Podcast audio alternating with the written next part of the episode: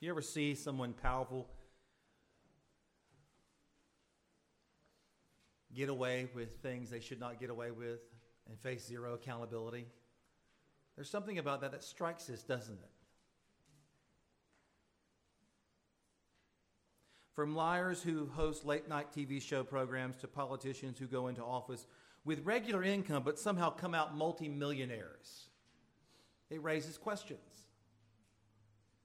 From high ranking law enforcement not held accountable for corruption to media heads not accountable for the doubt and division they create through false narratives. It bothers us. Sometimes we have to turn off the news just to get our head right and our hearts right and our anxiety down. We are hardwired with an instinctive sense of fairness. That fairness matters. Often we do fail to see our own slanted view of things as it pertains to fairness, but regardless, there's something in us, everyone in this room, that has a sense of fairness. How much does it matter that God is fair? What if God's forgiveness came at the expense of his fairness? What if he could only forgive by having favorites or by winking at wrongdoing? What if he was more like us in that way? Well, it would matter desperately. The moral fabric of the universe would tear in pieces if God were not fair. You know, it, it, you can see it in us as a culture from the, from the crowd watching a football game where the referee's call is garbage to, the work, to workers watching incompetent colleagues promoted in the workplace. We are hardwired with an instinctive sense of fairness that matters. How relieved we are when justice triumphs, and how outraged when, it, you know, corruption is prevailing, or let's say an election is corrupted, or a criminal escapes, or a wrong is never righted. We need to know that God cannot be mocked and that he does not do what he tells human judges never do to pervert justice. You can count on God not to do that. But if God is fair, how can he forgive? This morning, I want to invite you to open to maybe one of the top three, top five most important passages in all of the Bible. I cannot oversell it. Take your Bibles and turn with me to Romans chapter 3. We're going to be in verses 21 through 26 this morning. And as you're turning there, it's on page 999, 999. It's easy to remember this morning, the Pew Bible text uh, page. As you're turning there, let me give some background. Romans is a letter from the Apostle Paul. And he was a missionary also seeking to saturate others in the good news, the gospel of Jesus Christ. And this group of Jews, and particularly this group of Jews and Gentiles, congregated here in Rome. And he wanted to encourage them, to equip them, to unify them, and ultimately to mobilize them in the gospel. He wanted to advance the gospel. He had to make clear that everyone needs Jesus the same way. The pagan Gentiles appear to be in more need to some, but Paul takes all of chapter 2 and most of chapter 3 to help ethnic Jews understand that they're just as much in need of Christ as the Gentiles are in need of Jesus. And so it's easy to think about those first three chapters. Everybody needs Jesus because all are under sin. The Jews had the great advantages of God's special revelation in the scriptures. But their failure to obey it left them with the same culpability as the Gentiles. Their assets, the scriptures, had actually become a liability if they did not understand that they, they are justified through faith in Christ, just like everybody else. So Romans 2 really reveals that Jewish assets were liabilities. Their own sin before God nullified their ceremonial righteousness. You can dress it up, you can go through the ceremonies, it doesn't make you right with God. And so we left off a few weeks ago in Romans 3 9 through 20, where Paul used the Old Testament to show them that the Bible taught that all are under sin's dominion and condemnation. Everyone has evil in their hearts and has done evil in word, thought, and deed. Everybody's a sinner.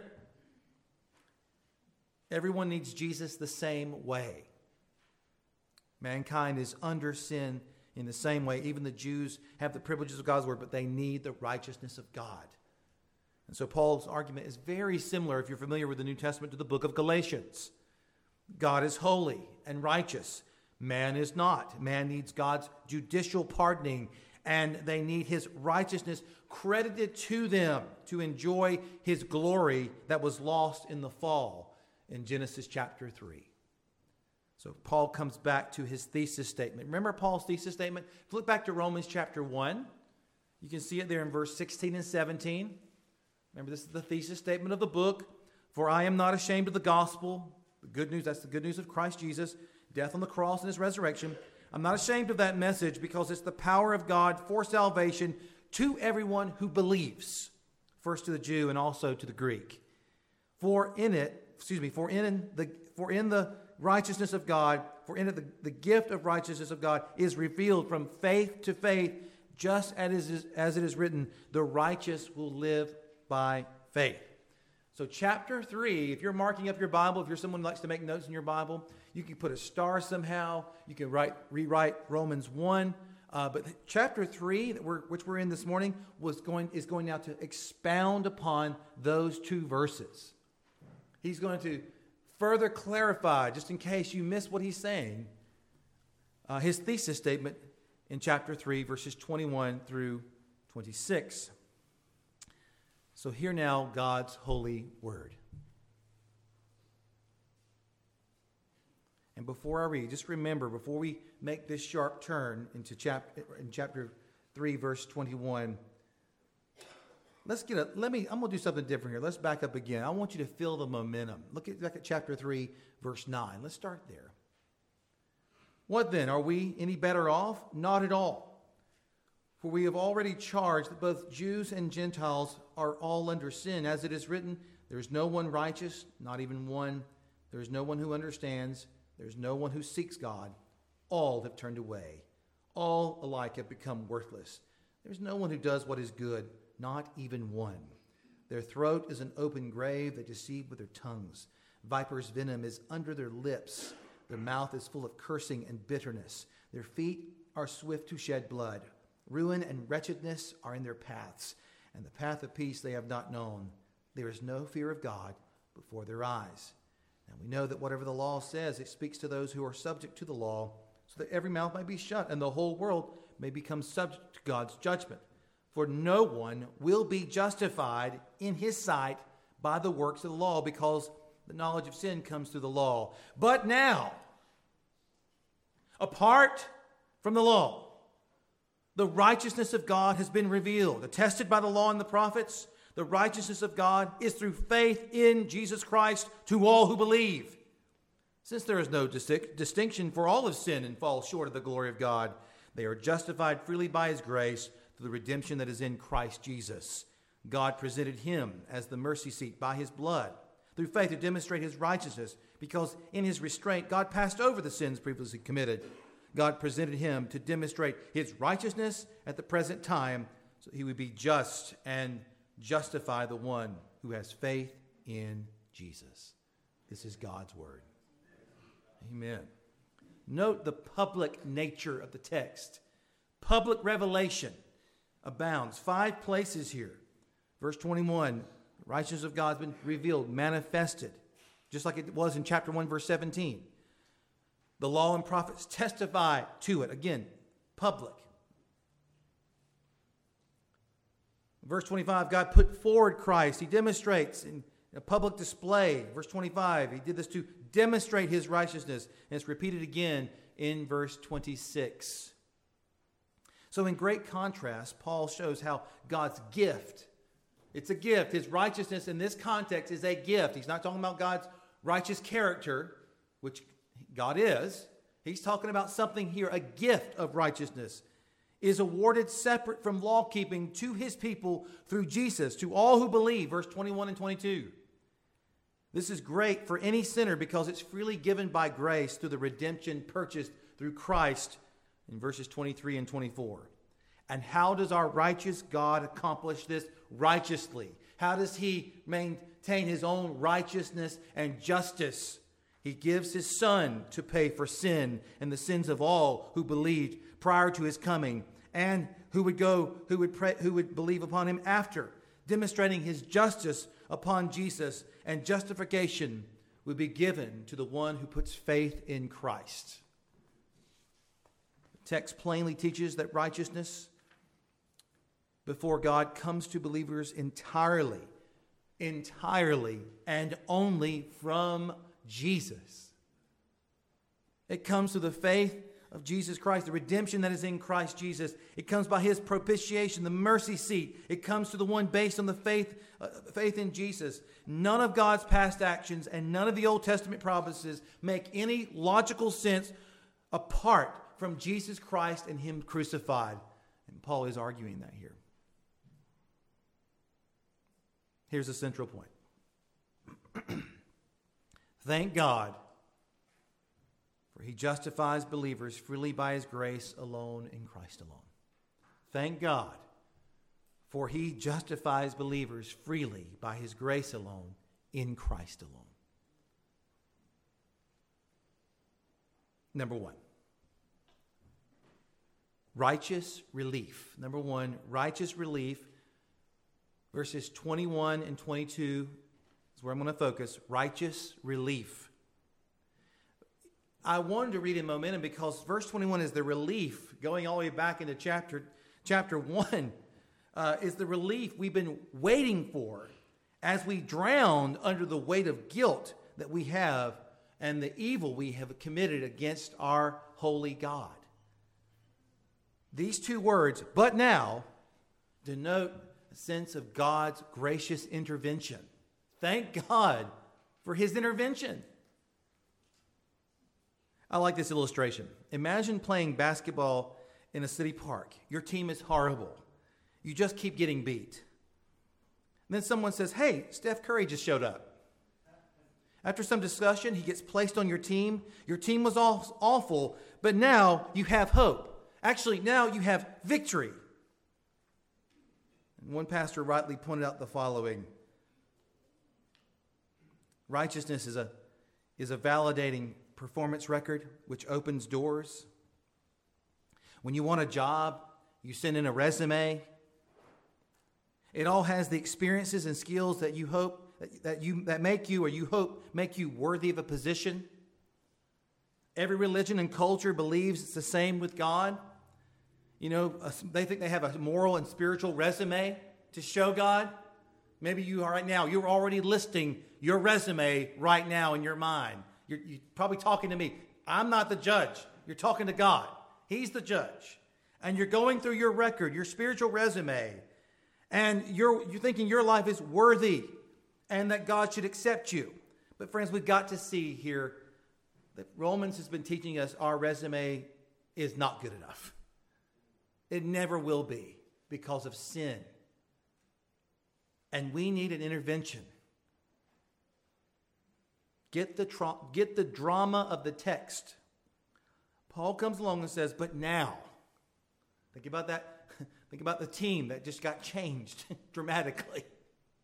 For the first time in history, proof of God's gift of righteousness has been revealed in the person of Jesus. A divine righteousness the righteousness of God, a perfect record, is given to us who believe.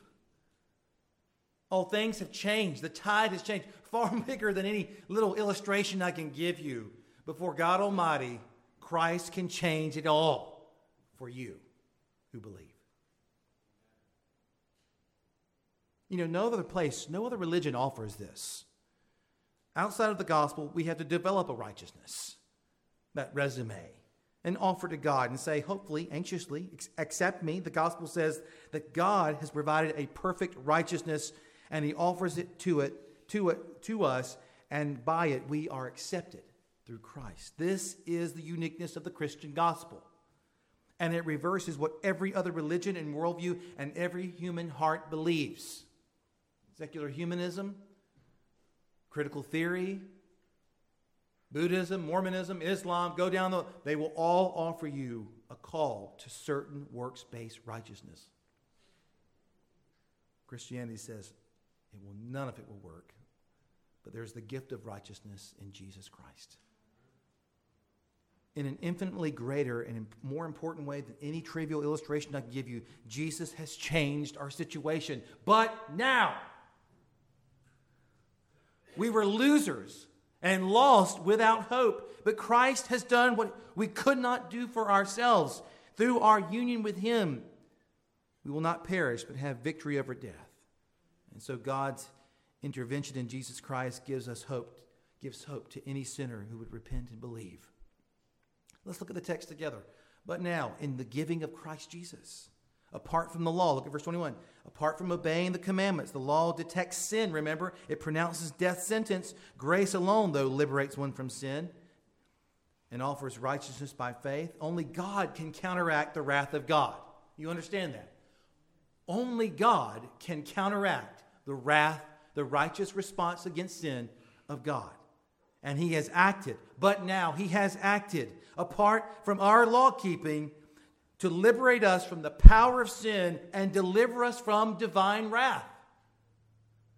Look at the text. The righteousness, that's a legal gift and crediting of God to sinners, has been revealed by the way, notes here, attested by the law and the prophets, the Old Testament, remember, points and testifies not to rule keeping to be made right with God, but through the gift of the promised Messiah who would suffer in our place for our sins.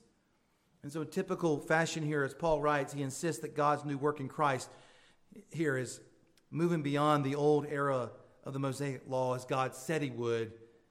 It's what God has planned to do all along. It was revealed in the Old Testament, guys, Paul's saying. It was there the whole time.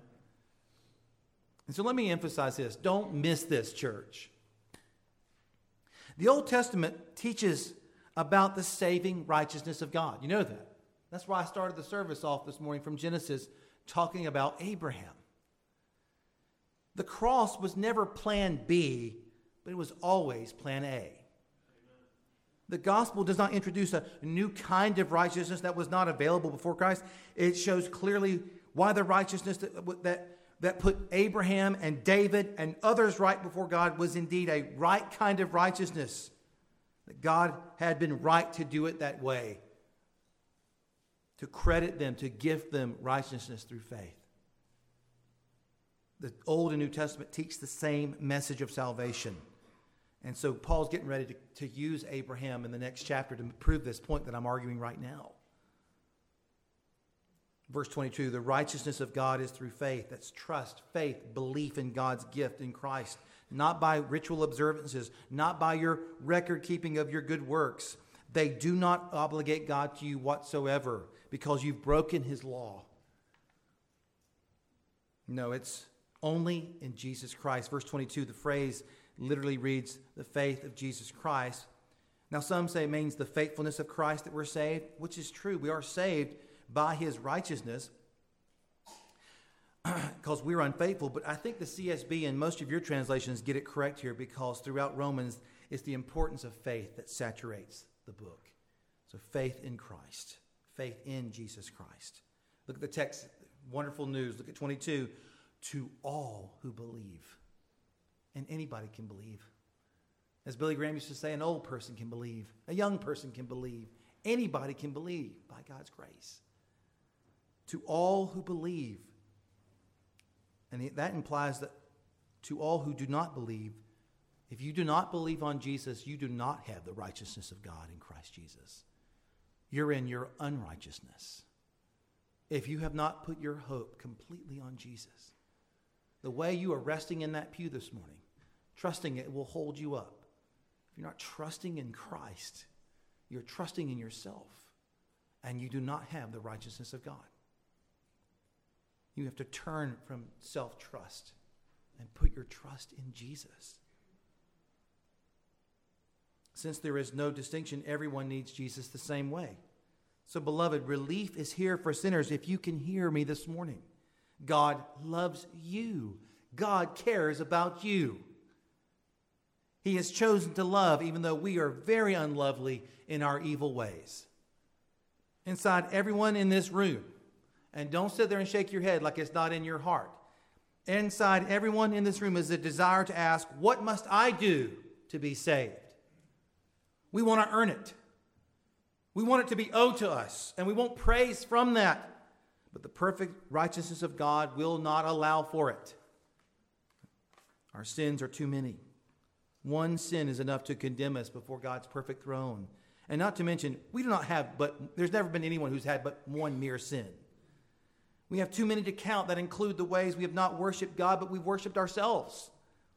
The ways we have used His name in vain and in blasphemy. The ways we reject God's design for the home. The ways we reject God's word as it pertains to laziness. The ways we have failed to love Him with all our hearts. The ways we have not told the truth or stolen and or we've chosen to steal or envy or grumble, lust, hated with malice, gossip slandered people made in God's image. We have not upheld the law. Instead, we have broken it all over the place. We have not upheld the law. We've ignored the spirit of the law while putting on a show for others to think that we are good and nice. I'm a nice person, thank you, Pastor. You're unrighteous in God's sight if you don't have Christ. We are corrupt from within, and it's seen before God Almighty. The law, the Ten Commandments, the Old Testament were not written to call us to try and justify ourselves before God. They are given to expose our evil within and show we need righteousness from God given to us the same way that He gave it to Abraham, and that is by faith in His Son to save us through His merits, not our own. So here's some application. Feel this morning the power of the phrase, but now. God has ushered in the solution that offers every person access to a new standing before God before it's too late. So maybe you're here this morning and you're not a Christian. Today's the day you believe on the Lord Jesus. Today's the day you say, Jesus, I need you.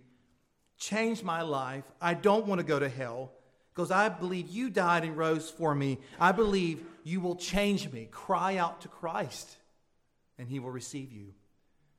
Here's another application. Today, thank God for the gift of righteousness revealed in Jesus Christ. Today, another application. Praise God for the, the perspicuity of the Scripture, how Scripture is analogous to itself. It's always been saying the same thing. Jesus has loomed large over the Old Testament as you read it. Friends, read the Old Testament. You can't help but see how it's setting you up to put your trust in Messiah, Christ, Jesus, alone for salvation, for your cleansing, and to have eternal life with God. I love it as one author put it a messianic wind blows through the pages of the God breathed scriptures. And if you're not reading the Bible through this year, I want to encourage you to do it. And some texts are clearly, obviously messianic, found in promises and, and visions and experiences and victories. They're all like flashing light points to an emergency exit. As you read your Bible, look for those flashing lights. Oh, run to Christ. Put your trust in Jesus. Church, today, ask yourself you're currently boasting in your heart about yourself or in Jesus.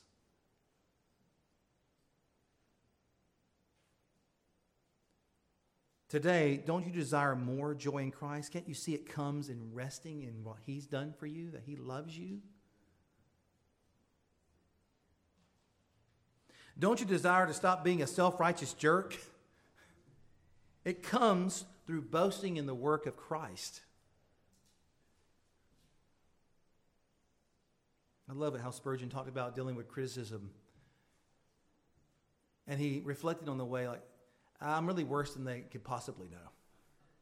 If you really know me, you know I was a lot worse. Yeah, the gospel frees us to have that kind of humility. Don't you desire more joy? It comes through seeing that salvation is all of God's unmerited favor, His grace towards us. Thank God, for He justifies believers freely by His grace alone in Christ alone. Number two, another R redeeming grace redeeming grace, verses 23 through 24. I hate to do this to you on Sunday morning before lunch, but here I go. I, like many of you, enjoy steak. Can I get an amen? Hey, amen. There we go.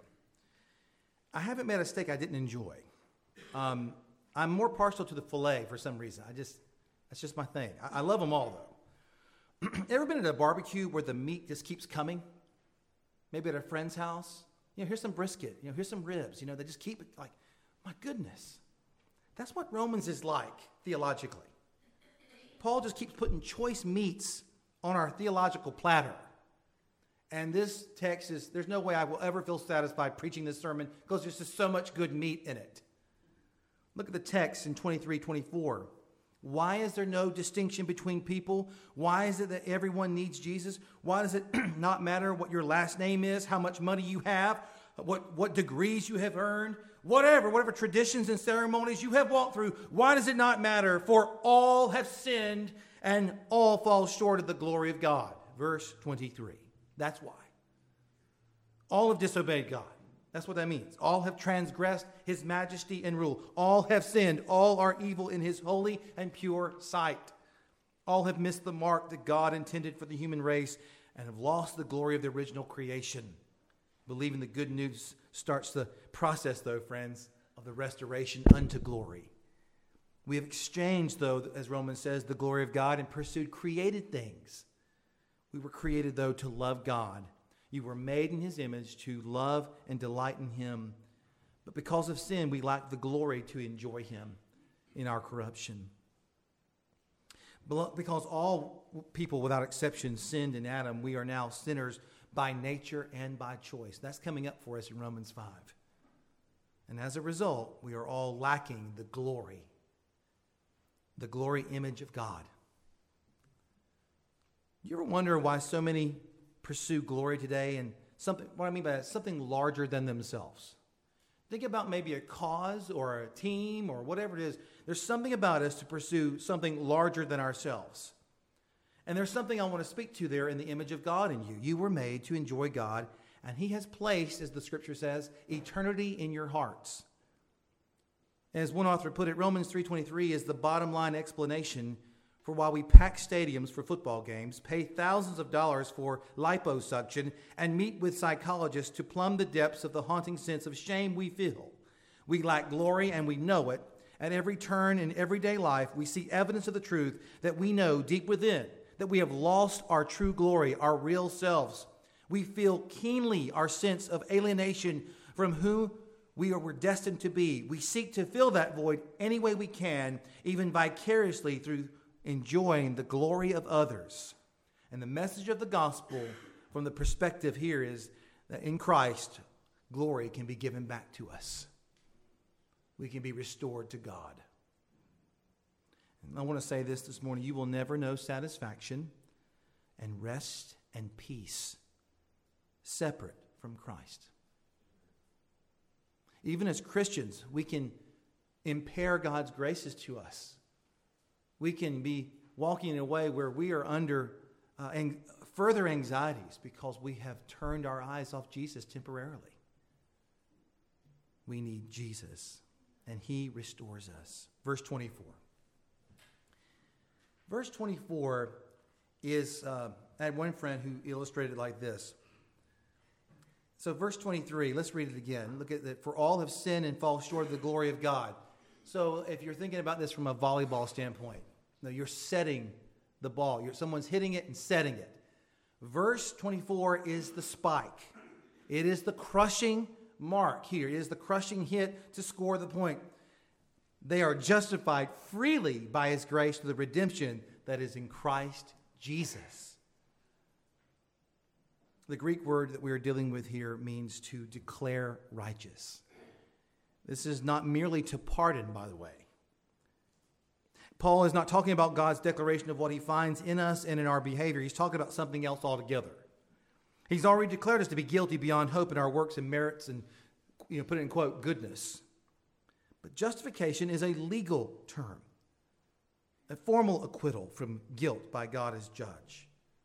Pronouncing righteousness and granting righteousness to the believing sinner. The verb is in the present continuous, continuous tense and indicates a constant process of justification in, in the succession of those who believe and are justified. I just want to drive home the permanency of it.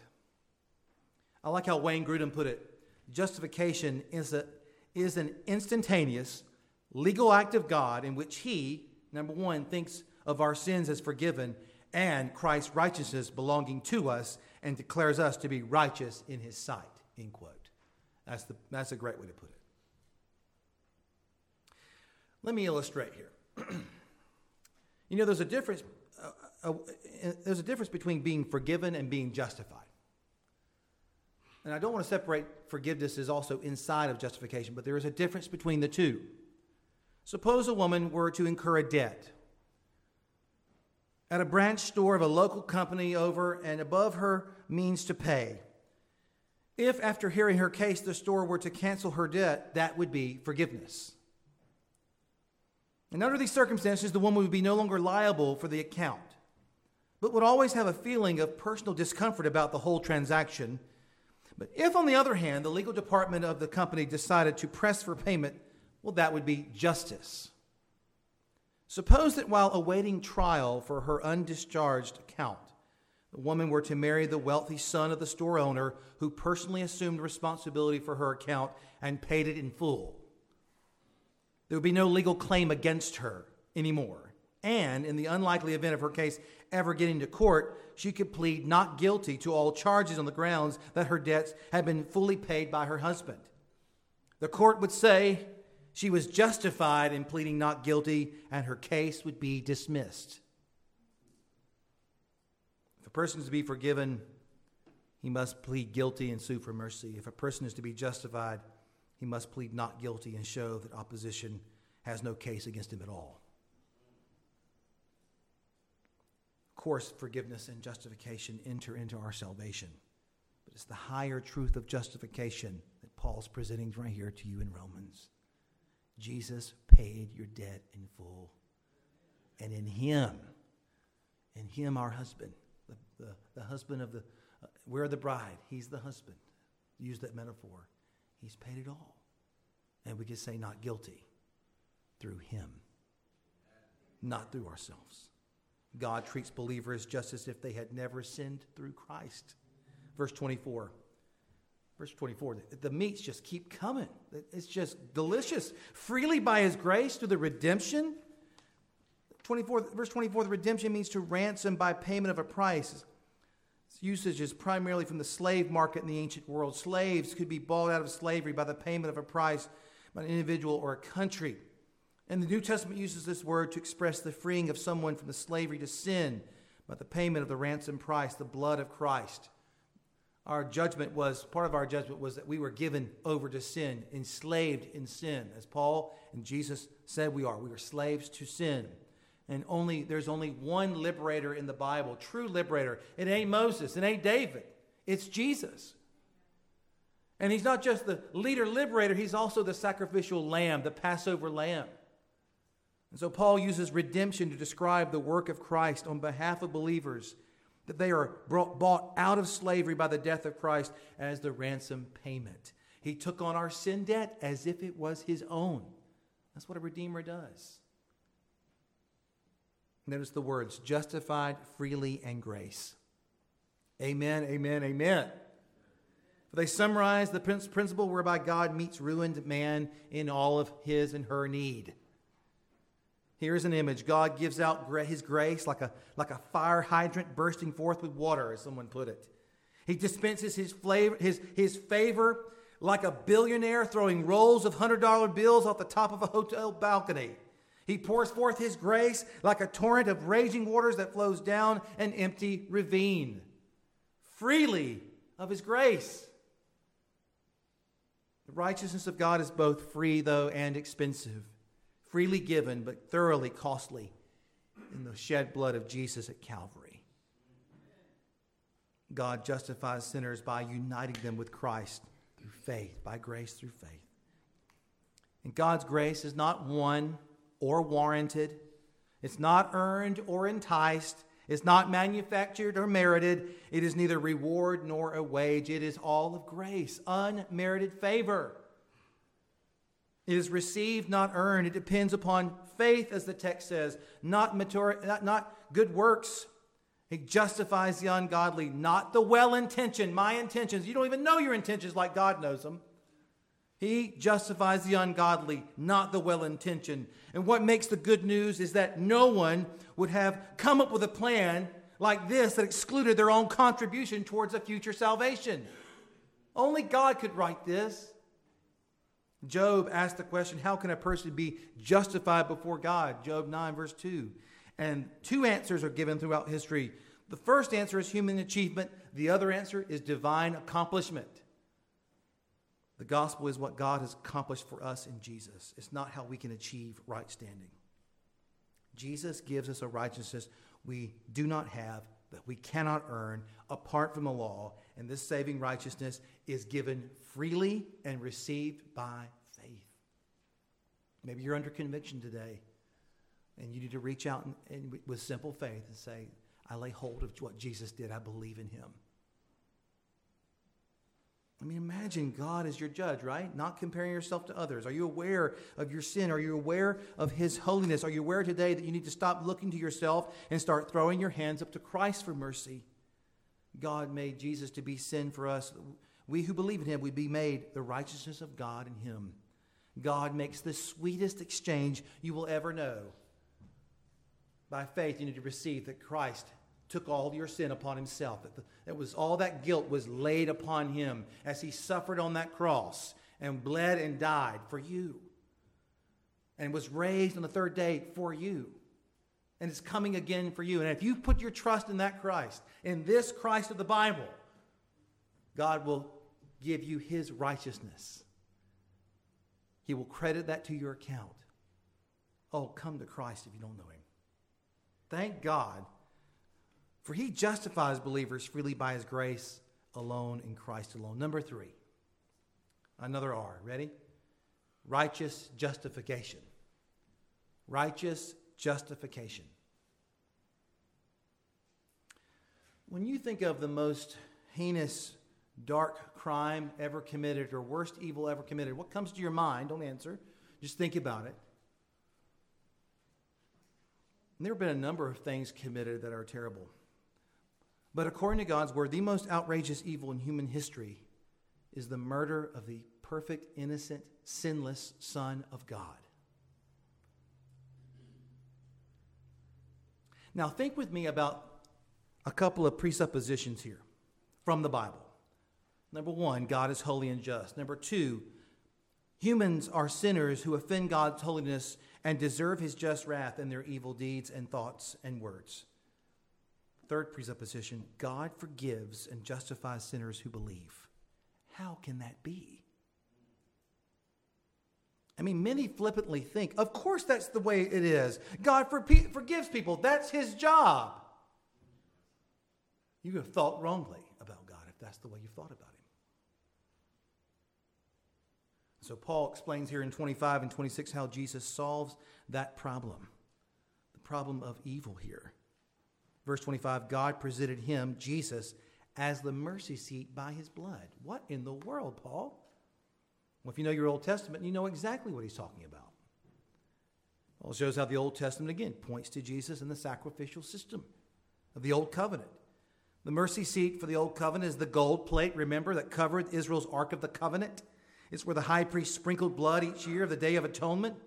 Jesus is the mercy seat for the new covenant in, in the sense that he is the place where God accomplished final and ultimate propitiation. Maybe your translation says that. Even the CSB footnotes you see at the bottom of your page, you see the word propitiation.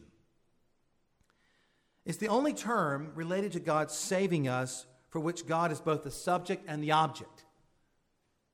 That is, God is the one who propitiates he is the subject of doing the propitiation, and God is the one who is propitiated, the object receiving the propitiation. Basically, what I'm saying is we need to be saved by God from God. God the Son is the propitiation, and God the Father is the propitiated.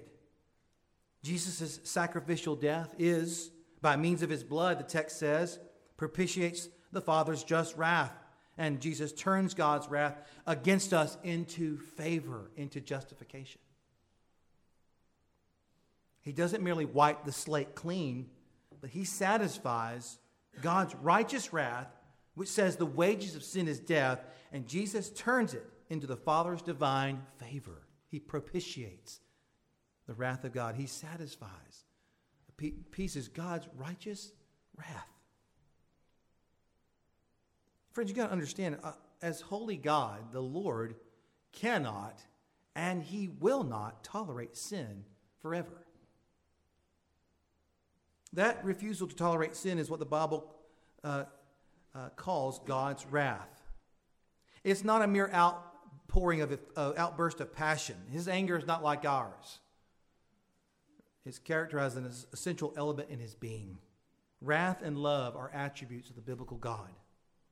And so the Old Testament system, back then, the Old Covenant system was the grace of God in giving a person a means of acknowledging their reliance on Him for forgiveness. And if you know your Old Testament, you know it was done within the innermost part of the Old Covenant tabernacle, right?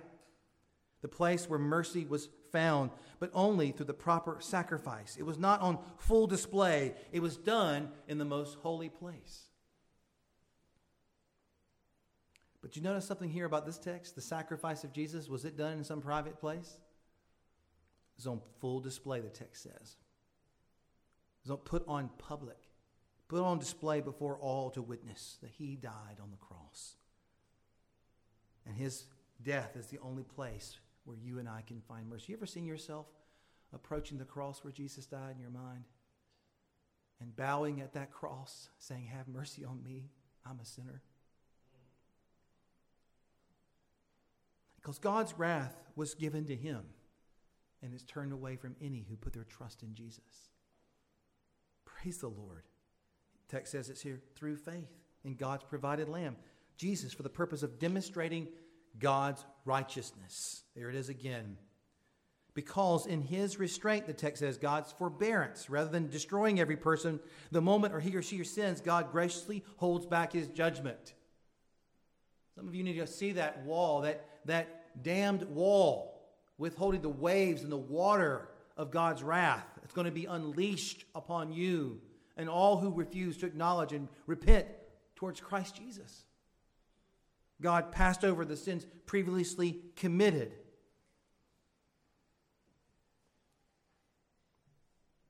Now let's dive into that.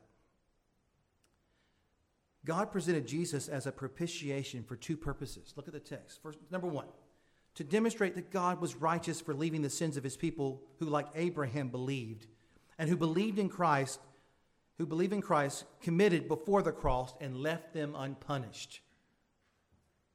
Let me give it. I like illustrations. How about you? Let's use another one. Ready? All right. Andy Naselli says like this Think of me buying gas on credit at the pump. God saved Old Testament saint, Old Testament believers on credit. Just like I enter my card into a machine, they offered sacrifices to God in faith. And just like that, I get the gas. Well, they received genuine forgiveness for sin back then on credit. And just like I received a bill for the gas and pay it, well, Christ received their bill and he paid their debt in full at the cross. Where was Abraham's sins atoned for? At the cross. Where was David's sins covered? Finally and fully, paid in full at the cross, is what Paul's saying. Christ died publicly to demonstrate God's righteousness in saving Old Testament believers on credit. And their faith they look forward to the cross. We look back to the cross. Purpose number two to demonstrate that God is righteous, to declare that believing sinners are righteous. To demonstrate that God is righteous in declaring that believing sinners are righteous. Verse 26 God presented him, Jesus, to demonstrate his righteousness, what? Judging him at the cross at the present time, so that he would be just, God judging sin in Christ at the cross and justifying the one who has faith in Jesus, pardoning him, forgiving him, justifying him or her. And so the Bible reveals that God is both judge and he is the most offended party when people sin. So the courtroom illustration can only go so far. Like if our if our judges in our current courtrooms did certain things, well, the, the assumption is is that the judge is not the offended party. It only goes so far. Here, God, the Almighty Judge, is also the offended one. He never recuses himself, and he's always just.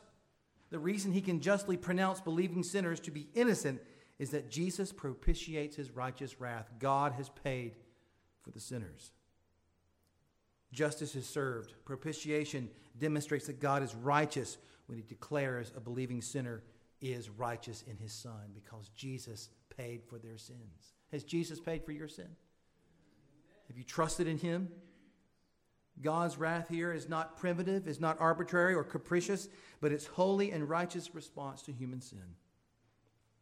You know, Jesus functioned as the priest, as the victim, and the place where the blood is sprinkled.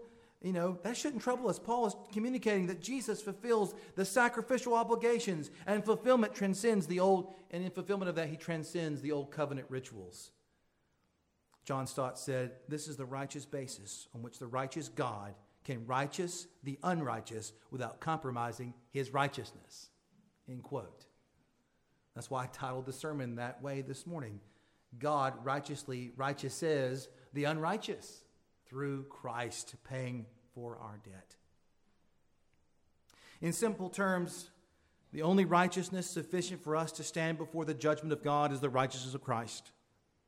The doctrine of justification by faith alone is, the, is only the theological shorthand for the affirmation that justification is by Christ alone, his merits, not ours. We have demerits. He had perfect life. And by his righteousness, which is received by faith. So if people were sinless and perfectly, as R.C. Sproul said, obeyed all of God's perfect moral standards, they could be justified, declared righteous on the basis of their own merits. But nobody has. There's only one who's sinless, and his name is Jesus. Let's do some application. This is my last point, by the way. No one in Scripture is ever described as being de justified.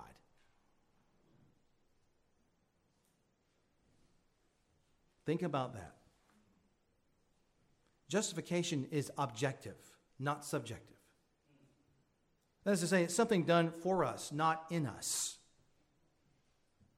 Hence, justification is forensic, legal, not experiential. It's a legal act, not an emotional feeling. Justification is both exclusive and extensive. There's no middle ground. You either are or you are not justified. Either all your sins are dealt with, past, present, or future, or they are not been dealt with. Justification is also both instantaneous and irreversible. Praise the Lord. We would, have a, we would find a way to mess it up. It's a, it is a position and status to which we are elevated in Christ. Paul literally says if you've been raised and seated with Christ, if you have put your trust in Him. You've been united to Him by the Holy Spirit. Justification is not a process, you know, uh, you know, we disagreed with the Vatican big time on this. And they pronounce us condemned because we pronounce this from preach this from God's word but it is irreversible. It cannot be lost. I cannot just spend little pieces of grace to you to build up your justification so you have less time in purgatory. I can't do that. The Bible doesn't teach that. There is one who can justify you, and it's God through Christ. It is irreversible, cannot be lost, and God's verdict will never be appealed to a higher court. It is it. The appeal goes no higher. No wonder Romans chapter 8 33 says this Who can bring an accusation against God's elect? God is the one who justifies. Who is the one who condemns? Christ Jesus is the one who died, but even more has been raised. He is also at the right hand of God and intercedes for us. Who can separate us from the love of Christ? Because we have been justified in Christ. Beloved, justifying grace frees you from the paralyzing burden of guilt Satan wants to keep you there, and you've got to revisit the gospel.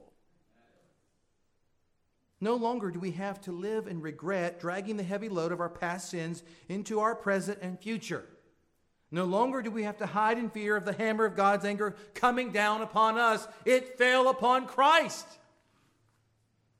No longer do we have to do the burdensome work of, of denying and minimizing and hiding our sin and working to make our sin feel in, you know, in our hearts less than it actually is. No longer do we have to defend our righteousness where people near us lovingly confront us with wrong. Redeeming grace has freed us from these burdens. No longer do we have to carry the burden of shame. Jesus shamed shame on the cross, as one author put it, so that we would no longer live in bondage to it. In the eyes of the one with whom it eternally matters, we are no longer stained, scarred. Because of his justifying grace, our record is spotless in Christ. We, through Jesus, in Christ Jesus, are righteous in God's eyes. Yeah. You say, Pastor, I'm still a sinner. I still sin. You do. And one day you'll sin no more, according to God's promises. But we don't look to ourselves, we're to look to Christ, who took away our sin, past, present, and future. God's justifying grace means that God exercises his sovereign power not only for his glory, but for our eternal welfare. And his grace in justification means we live under the unshakable security of his provision and his protection. How are you sleeping at night? Don't you know that he took all your sins away? Don't you know you can sing, I bear them no more? Praise the Lord. Justifying grace ushers us out of darkness of fear into the light and rest of the Father's care. Paul Tripp was so helpful in thinking through these applications. Noting freedom from the bondage of guilt, shame, and fear is ours in the justifying grace of the Lord Jesus Christ. We carry these burdens no longer because an act of justifying grace, Jesus has lifted them off of our shoulders. Oh, your shoulders should feel lighter today if you know Jesus. What load are you carrying? Your sin? Not if you're in Christ. I should conclude. I do not feel satisfied whatsoever in handling such glorious text from God's Word. I think I've really just scratched it this morning. God has righteously righteous believers through the atoning work of his Son. He displayed both the, his perfect love and his perfect wrath at the cross. How does God show mercy and not uh, leave the guilty unpunished? He does it through Jesus. That's the mystery of the Old Testament revealed in Christ. So, my question for you is this Are you resting in Jesus? Or are you still about your, your good deeds? Please look to Jesus. Let's pray.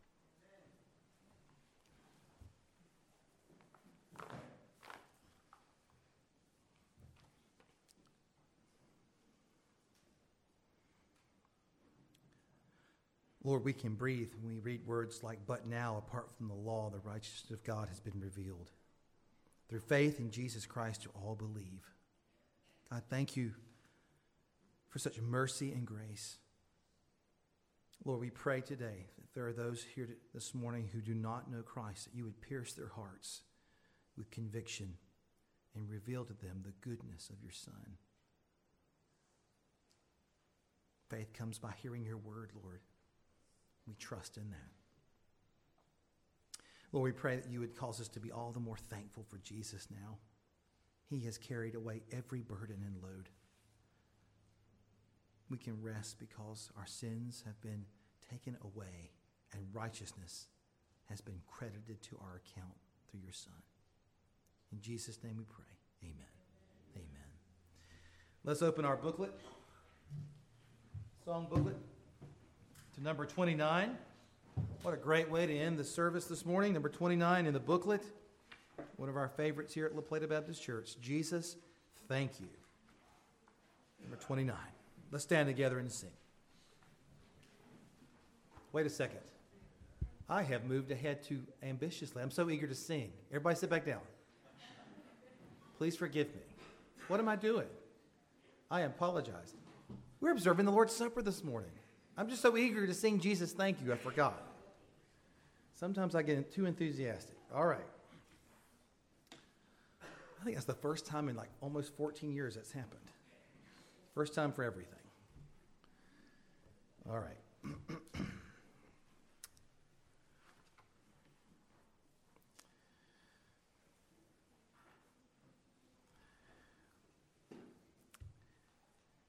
We celebrate the Lord's Supper this morning because we recognize what Jesus did for us at Calvary's cross. He bore our sins as the sinless Son of Man, Son of God, taking the judgment we deserved, and was raised for our justification. And our great King, Jesus, intended this supper to be celebrated by local churches of baptized men and women who have placed their faith in the life, death, and resurrection and return of Jesus Christ. If you're not a member of this church, but are a member in good standing of a gospel preaching church, same gospel you heard me preach to you probably 15 different times this morning. It has to be that gospel. It's not Jesus plus, it's Jesus alone. If you're a part of a gospel preaching church, we invite you to join us in this celebration. Because we're observing this in light of the gospel that we've heard proclaimed. As churches were planted and apostolic instruction was given to churches about observing the Lord's Supper, it is a church ordinance. The Apostle Paul wrote in 1 Corinthians 11 to a church that was sinning and behaving you know, wildly and uh, behaving wickedly. they were approaching the Lord's Supper and communion as a church in the gospel in a way that denied the gospel. They were actually taking up arms against Jesus. He says, So whenever you eat the bread or drinks the, whoever eats the bread and drinks the cup of the Lord in an unworthy manner will be guilty of sin against the body and blood of the Lord. Let a person examine himself in this way. Let him eat the bread and drink from the cup. For whoever eats and drinks without recognizing the body eats and drinks judgment on himself. So, Christian brothers and sisters, ask yourself, am I content to remain am I content to remain disobedient in some way? Like, are you hiding something that you need to bring into the light? Am I truly resting in Christ alone, or am I touting my good record and resume? Am I walking in honest, accountable relationships to God's church? Some things to think about. I'd like to ask the members of the church to please stand at this time. And this time it's right. Members of the church, would you please stand? We're going to read the church covenant together.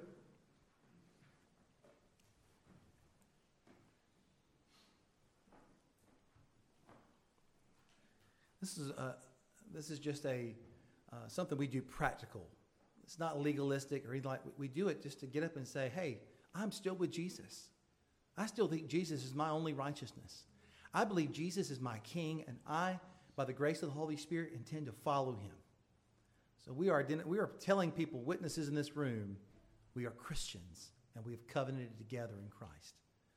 Let's read it together. Having been led by the Spirit of God to receive the Lord Jesus Christ as our personal Savior, and on the profession of our faith, having been baptized in the name of the Father, and the Son, and the Holy Spirit, we do now, in the presence of God, angels, and this assembly, most solemnly and joyfully covenant with one another as one body in Christ and by the aid of the Holy Spirit, commit to the following.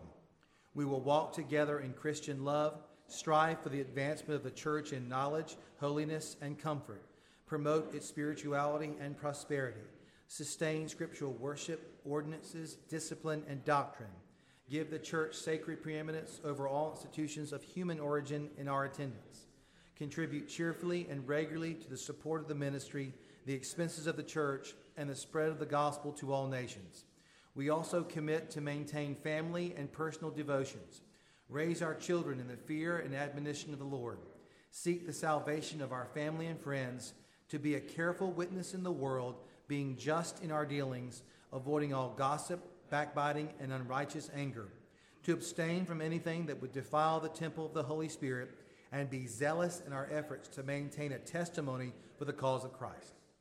We further commit to watch over one another in brotherly love remember each other in prayer, aid each other in sickness and distress, cultivate Christian sympathy in feeling and speech, to be slow to take offense, being mindful of the rules of our Savior to secure reconciliation without delay. Moreover, we commit that when we move from this place, we will, as soon as possible, unite with some other church where we can live out the spirit of this covenant and the principles and practices of God's Word. May the grace of the Lord Jesus Christ, the love of God, and the fellowship of the Holy Spirit be with us all. Amen. Amen. Please be seated. Let's take a minute and prepare our hearts.